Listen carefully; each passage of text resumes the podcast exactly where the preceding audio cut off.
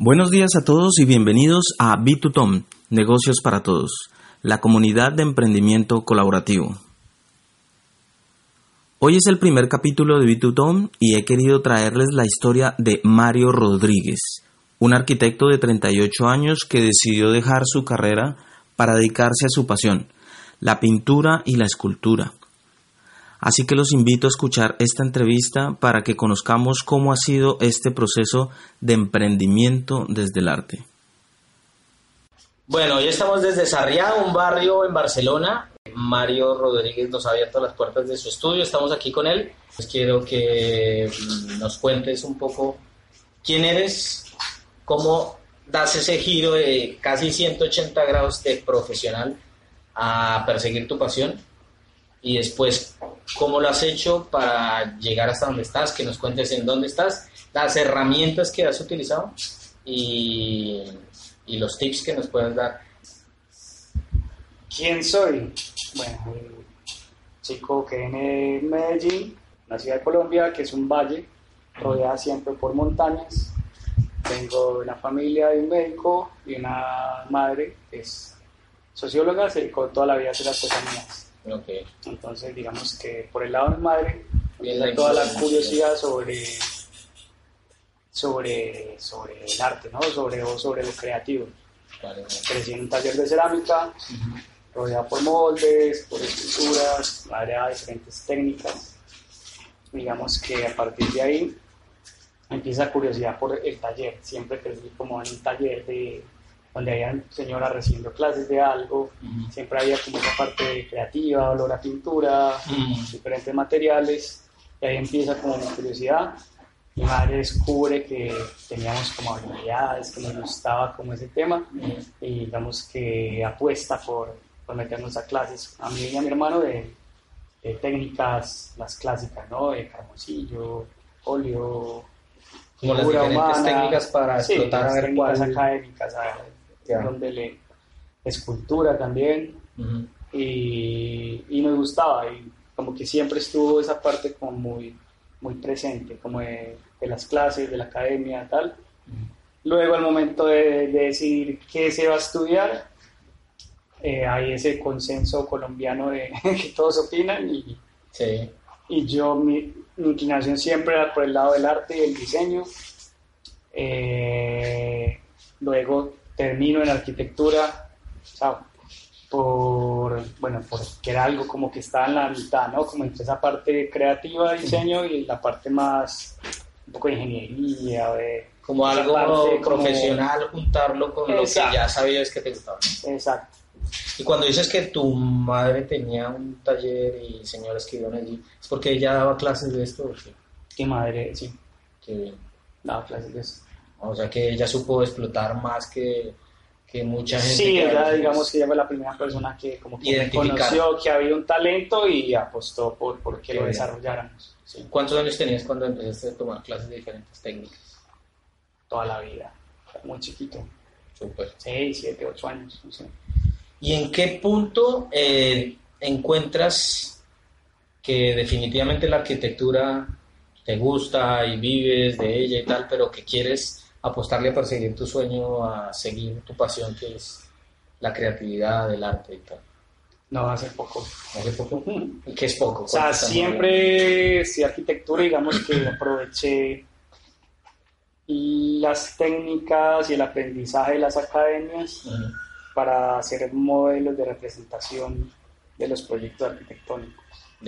Y digamos que era un plus que los profesores le veían, que era como esa parte esa destreza artística más desarrollada que, que no había recibido esa, esa, esa, esa, educación, digamos así. Y paralelamente iba haciendo exposiciones, cada dos, tres años, muy...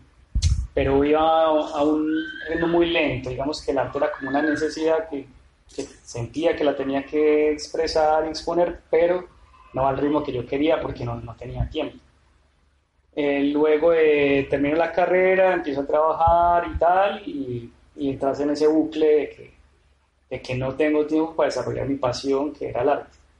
Hasta después de 12 años que aquí en Barcelona, que bueno, ya Barcelona, Barcelona ayudó un poco a eso. Barcelona ayudó un poco. Bueno, hace antes de Barcelona había estado un año en Buenos Aires estudiando una maestría en, artes, precisamente para quitarme esa espinita de no haber podido estudiar artes. Sí. Y estando allá recibí una oferta de trabajo para venir aquí. O sea, la arquitectura no te soltaba. La arquitectura no me soltaba. Tú queriendo dejarla y yo la quería dejar y esa hasta que el trabajo de aquí, digamos que fue como la, la excusa para venir a Barcelona, pero yo tenía claro de que un año, dos años máximo y, chao. Y así fue. ¿Y Barcelona? Bueno, salió por la oferta, pero ¿te interesaba Barcelona? Ya, ya sí, ya había vivido aquí. ¿Y Europa como tal, por, me imagino, por cultura, por arte? O... Sí, sí, por, pues por, por muchas cosas, por, por tranquilidad, por seguridad, por facilidad de viajar, por, por la gente, pues por, conocer, por ser más tan cosmopolítica, conocer gente de todo lado, los museos, no sé, por muchas cosas. ¿Esto que has logrado crees que tendría la misma potencia, estaría al mismo nivel si hubieras perseguido tu sueño desde Colombia, siguiendo en Colombia? creo. ¿O ha dado cierto impulso, cierta energía, cierta Sí, sí, definitivamente Barcelona ha sido, digamos que ha tenido esa capacidad de, disparar como ese impulso, aparte al estar como fuera del contexto de, y de alguna manera presión social en Colombia de no tener una familia, unos amigos o unos colegas que me juzguen por haber tomado esa decisión, facilitó más esa transición hacia, hacia pasar a hacer lo que realmente me sale Sí. O sea, salirte de esa línea de estudiar, hacer una carrera, buscar un trabajo, ir a trabajar todos los días, todo, Sí, digamos que a mí me iba bien con la arquitectura. Y más con ese punto de vista artístico, me imagino que para ser arquitecto. No, era, era, uno de los plus, porque trabajé en el área de diseño. Ah, súper bien. Y, y, me iba bien. Y seguramente a lo mejor no hubiera sido capaz de tomar la decisión. Porque, no sé, porque ya también hay, o sea, no sé, me iba bien y me gustaba, pero no me, no me estaba apasionando lo suficiente. Ya tenemos claro cómo descubres una pasión que mucha gente eh, tarda mucho tiempo en identificarla, tú la, desde muy pequeño ya lo tenías ahí, hacías tus exposiciones en paralelo desde que estabas en Colombia estudiando y tal. Entonces eso es uno de los pasos de, del emprendimiento, ¿no? Y tú ya lo tenías identificado plenamente. Ahora, la dificultad de tomar la decisión y vivir de eso, de esa pasión, ¿qué tan difícil fue? ¿Cómo, cuéntanos un poco cómo fue ese proceso para despegar esa parte tan difícil que es despegar, dedicarse a eso y empezar a monetizar para, mm. para comer de eso. Yo creo que es clave como encontrar gente que ya lo haya hecho. Es como esos testimonios de... Que, esa, es la idea que estamos buscando. Aquí. Sí, esa parte de, ver a alguien, testimonio que ya lo haya hecho, es súper importante. Entonces encontré a César, encontré a Josman, eh, César como el, mi primer mentor y como el que ya venía viendo el arte y me dijo, bueno, a venirte para acá, te, alguna especie sacudió de, entrenamiento. Que sí se puede, hombre. Exacto, y me, me contaminó pues con sus proyectos empresariales, me enseñó un poco el tema de cómo llegar a una galería, cómo hacer una obra, tal. Y a partir de ahí, y, ver también que él vivía eso, ¿no? Sí, de que sí se podía. exacto, y, y a partir de ahí empieza como el cuento. Luego el espacio de tener un taller ayuda mucho. Para crear, para estar dedicado a eso.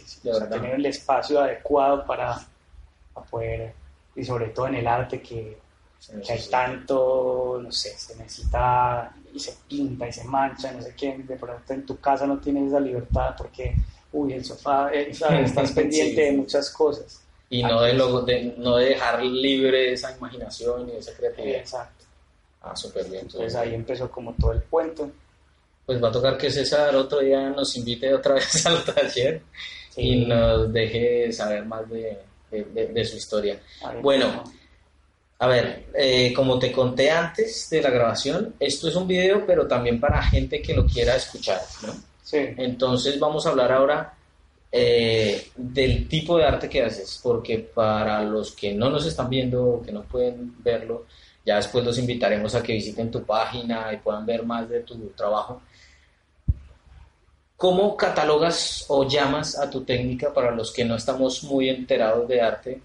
¿Y cómo no la puedes describir a esta gente que nos está escuchando y no nos ve? Pues digamos que técnica como tal trabajo muchas. Eh, todas parten del paisaje y de la abstracción de los elementos del paisaje, pero ha ido como profundizando y descomponiendo todos los elementos que componen el paisaje. Eso como en comunión con también una búsqueda espiritual y ahí ha salido un montón como de vertientes. Entonces está el tema de la materia, está el tema de la luz, está el tema de los estados de la transformación de la materia, de la expansión, de la gravedad, de leyes físicas, está al lado de las piedras, comunidad básica, y la relación fractal con el cosmos, con la totalidad. Y siempre de la parte del manto territorial, de la formación topográfica, el lenguaje telúrico de la Tierra. Eh, todo parte como esa parte natural, de la parte y el reino mineral. Y se, se, se, empieza a salir muchas de las influencias que has tenido, ¿no? Para tú emplazar un edificio, tienes que ver las curvas de nivel, todas las curvas topográficas. Es como eso era como un algo que siempre tenía que ver, siempre la, la, topografía era algo como que siempre tenía, estaba muy presente en el día a día. Sí. Al, igual que recorrer la ciudad, subir y bajar y ver la ciudad de arriba, tal, que no es lo mismo que estar en la ciudad plana, ¿no? Que te da esa sensación de... Que Medellín está en colina, valle y tiene toda esa topografía que... Y aparte visualmente siempre estás viendo esas cordilleras ahí como...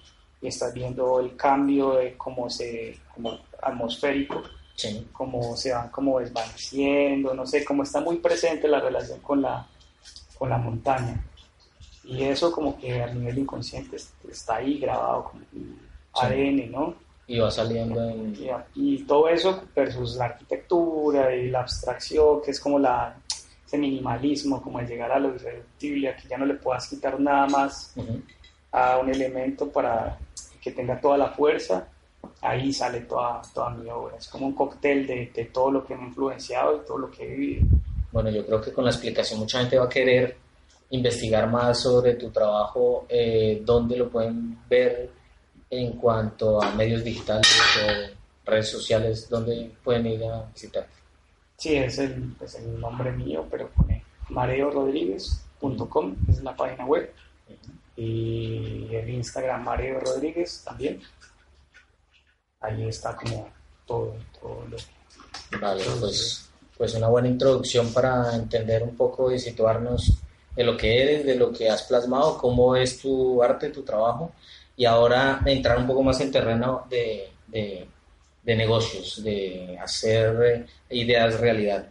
Em, ¿Cuánto tiempo tardaste desde que decides, más o menos, ¿no?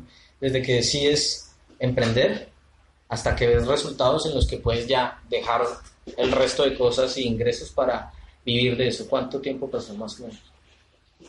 Mm, tardó menos de un año. Bien. nueve meses.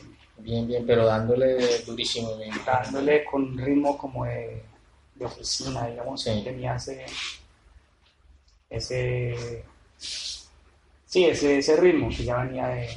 Esa inercia que uno trae. Esa disciplina también de. de, vale. Y. Mm, cuéntales, bueno, yo ya me sé más la, el tema del crowdfunding, que es, uno de los temas que quiero explorar ya en un video exclusivo de crowdfunding. Cuéntales tu experiencia de crowdfunding a la gente, por favor. Bueno, el crowdfunding, yo no lo conocía. César me habló de él empezamos como, bueno, empecé a investigar qué era. Sí. Y coincidía con una exposición que ya tenía agendada desde hace un año en un centro cívico aquí en Barcelona. Eh, necesitamos, digamos, fondos como para ayudar a la producción de esta exposición. Para toda la materia que, Sí, para, para poder poner en materia, ¿no? Exacto, para todos los materiales, para la producción, tal. Y digamos que hice este video contando quién era, por qué estaba aquí, qué me apasionaba y, y cuál era el objetivo, que era la realización de esta exposición y que ofrecía cambio a los patrocinadores. Sí que, eran desde postales hasta pinturas de pequeño formato, mediano, grande, dependiendo de la contribución, que es un poco cómo funciona un crowdfunding, como este es un proyecto, ¿por qué lo hago? Esto es una presentación de qué es el proyecto. Eh, si no lo has construido todavía como prototipos o algo muy real a lo que quieres eh, crear, ¿no? para que la gente... Para que la gente entienda de qué va tu onda y por qué lo haces, o simplemente mostrarlo y ofrecer una recompensa a, cambio de, de, la contribución. ¿Y cómo te fue? En mi caso eran, lo que te digo, pinturas de diferentes formatos a medida que aumentaba pues la... En proporción a lo proporción, que exacto. Y me fue, me fue muy bien, o sea, tú pones una cuota, una meta, la tienes que cumplir, o si no si no la cumples, no te dan el patrocinio. La tienes que cumplir toda o traspasarla, pero el mínimo lo tienes que cumplir. Entonces usaste una plataforma. Sí, una plataforma. Para esto. De Kickstarter. Ok. Mm. ¿Y recomiendas también esta plataforma? Sí, sí, sí, está muy bien. Está bien, es amigable. Sí, es fácil de usar, es amigable y digamos que la mayoría de apoyo van a ir de, de, tus, de tus círculos cercanos, de la familia, amigos, tal, pero la plataforma también hace una difusión con su base de datos. Okay. Si ven un proyecto que les parece interesante, hacen una difusión de ese Y esa base de datos me imagino va un poco dirigida a ese tipo de audiencia. Supongo que ellos ya una plataforma muy grande que ya, tiene su una base de datos y entonces hubo bastante apoyo también de gente que no conocía de nada de Estados ¿Qué te sirvió para hacer ver tu, claro, obra también. un poquito como la idea, dije, si no logro el objetivo, al pues, menos, al menos se, se, difundió, si es un video, pues como le puse como cariño, bastante honesto, y, y, y fue, fue, como un caso como, pues, quedé como muy satisfecho, como con... Y, hizo eso, fue, tuvo bastantes audiencia, bastantes reproducciones, y se logró el objetivo que era poder colectar estos fondos que realmente llegaba el momento en que los necesitaba sí o sí, sí o sí para, para seguir en este cuento. Y también como su nombre la plataforma que es como el Kickstarter como ese golpecito de, comienzo fue, fue eso porque tal cual fue lo de ahí llegó, un, un, concurso interno que hice con César de, de redes sociales de Instagram más que nada que descubrimos como que sobre todo para artistas visuales es una plataforma de, difusión muy fuerte.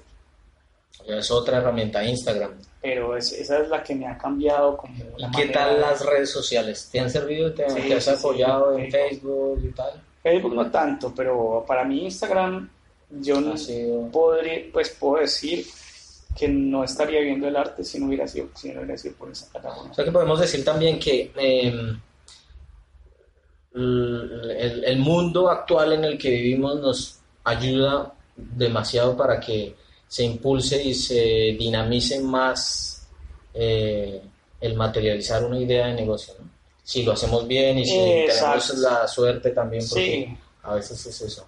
Digamos que cada uno tiene su, su, su forma de, no sé, de expandirse, darse a conocer y tal, pero por lo menos en el mundo del arte es lo que busca la mayoría de personas, que su obra la conozca la, la, mayor cantidad de gente posible, ¿no? Que, su mensaje llegue a la mayor cantidad de gente posible y en ese sentido una herramienta como Instagram eh, te permite una visibilidad global, o sea, yo he recibido mensajes de gente de todas los rincones del planeta, que eso con una galería tradicional o sea, a menos de que estés pues con, o sea, es que no, no O tener un nombre ya donde la gente... Sí, pero, pero eso tardará. Sí. Mientras que con esto es un salto exponencial. Tienes algo, tienes un mensaje, tienes algo que lo comunicas bien tal y te conoce gente de todas partes del mundo inmediatamente, se crea un circuito, porque el nicho del arte no es muy grande también, entonces como que... Hay que buscar todos esos puntos alrededor del mundo donde están para que te, que te conozcan y por ahí te compren también, ¿no? Sí, no solo me compren, invitación a museos, a festivales, galerías, o, o los mismos seguidores como artistas también, ¿no?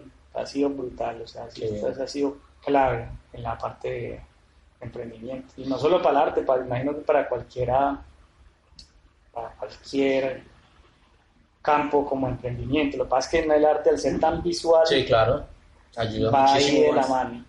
Porque arte, una imagen habla y ya se empieza Entonces, para el artista es fundamental. A compartir.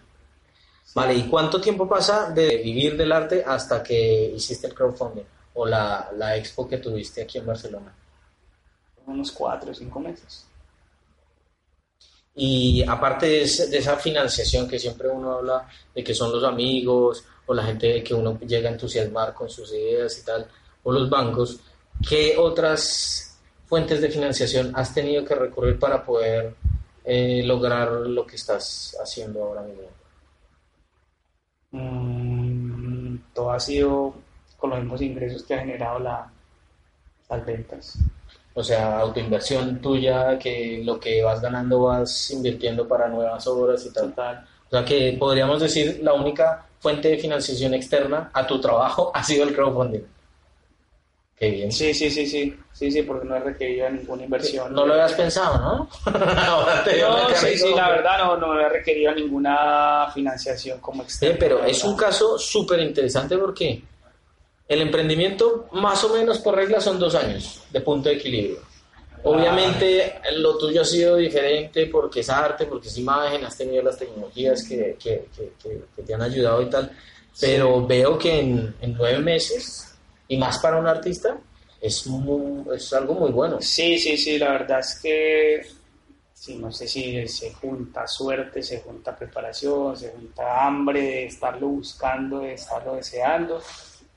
Y se juntaban, sí, oportunidades, se juntó, pero sin duda alguna es que mi, mi primer cliente grande viene por Instagram.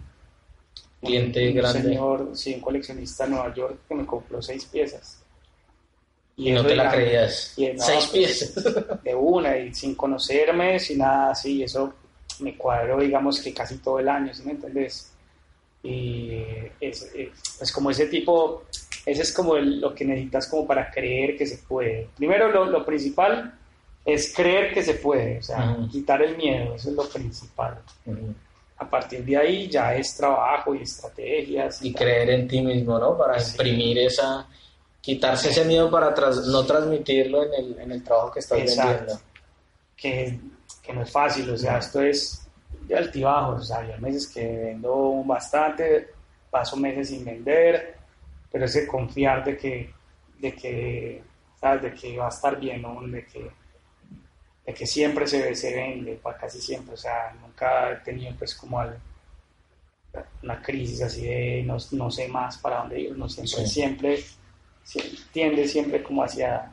Pero porque también te mueves mucho, ¿no? Sí. Tú viajas, estás en constante, constante movimiento, haciendo networking, porque sí, sí, cuando vas a una exposición o museo, todo el tiempo estás haciendo networking. Claro, obviamente la parte digital es importante, como esa primera aproximación, ese primer gancho, pero después la presencia física es fundamental. ¿En, ¿A qué galerías o a qué exposiciones así del mundo del arte has logrado que tú no te imaginabas que ibas a estar por allá?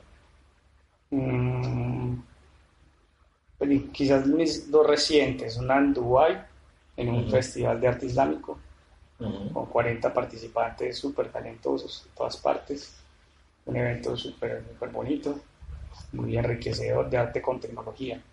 Okay. Ese y la última exposición que fue en California, en una galería muy importante en San Diego, con una instalación grande, compartiendo con otro artista en Nueva York.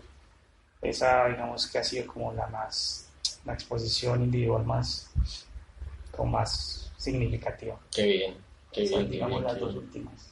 Mario, muchísimas gracias por este tiempo. Hace mucho quería que pudiéramos sentarnos a hablar un rato de esto, de tu experiencia de emprendimiento desde el arte. Bueno, amigas y amigos, hasta aquí el primer capítulo de B2Tom, esta entrevista con Mario Rodríguez, que espero les haya gustado, sirva de inspiración para muchos en sus proyectos. Si desde el arte, que es uno de los campos de emprendimiento más difíciles, se puede lograr, ustedes también con su idea lo pueden hacer, que les haya servido para definir más esa idea que tienen en la cabeza, que está rondando y, quiere salir. Ánimo, los invito a que pongan en marcha su emprendimiento y recuerden que pueden escribirme a bitutom con todas sus sugerencias o si quieren contactarme para hacerles una entrevista porque tienen una historia de emprendimiento, un testimonio que compartir, un aprendizaje de desarrollo de negocios o si pueden contactarnos con alguien que nos pueda aportar a esta comunidad de emprendimiento colaborativo. Recuerden, esto es B2Tom y los espero la próxima semana con un nuevo capítulo. Muchas gracias por estar aquí, por escucharme y hasta la próxima.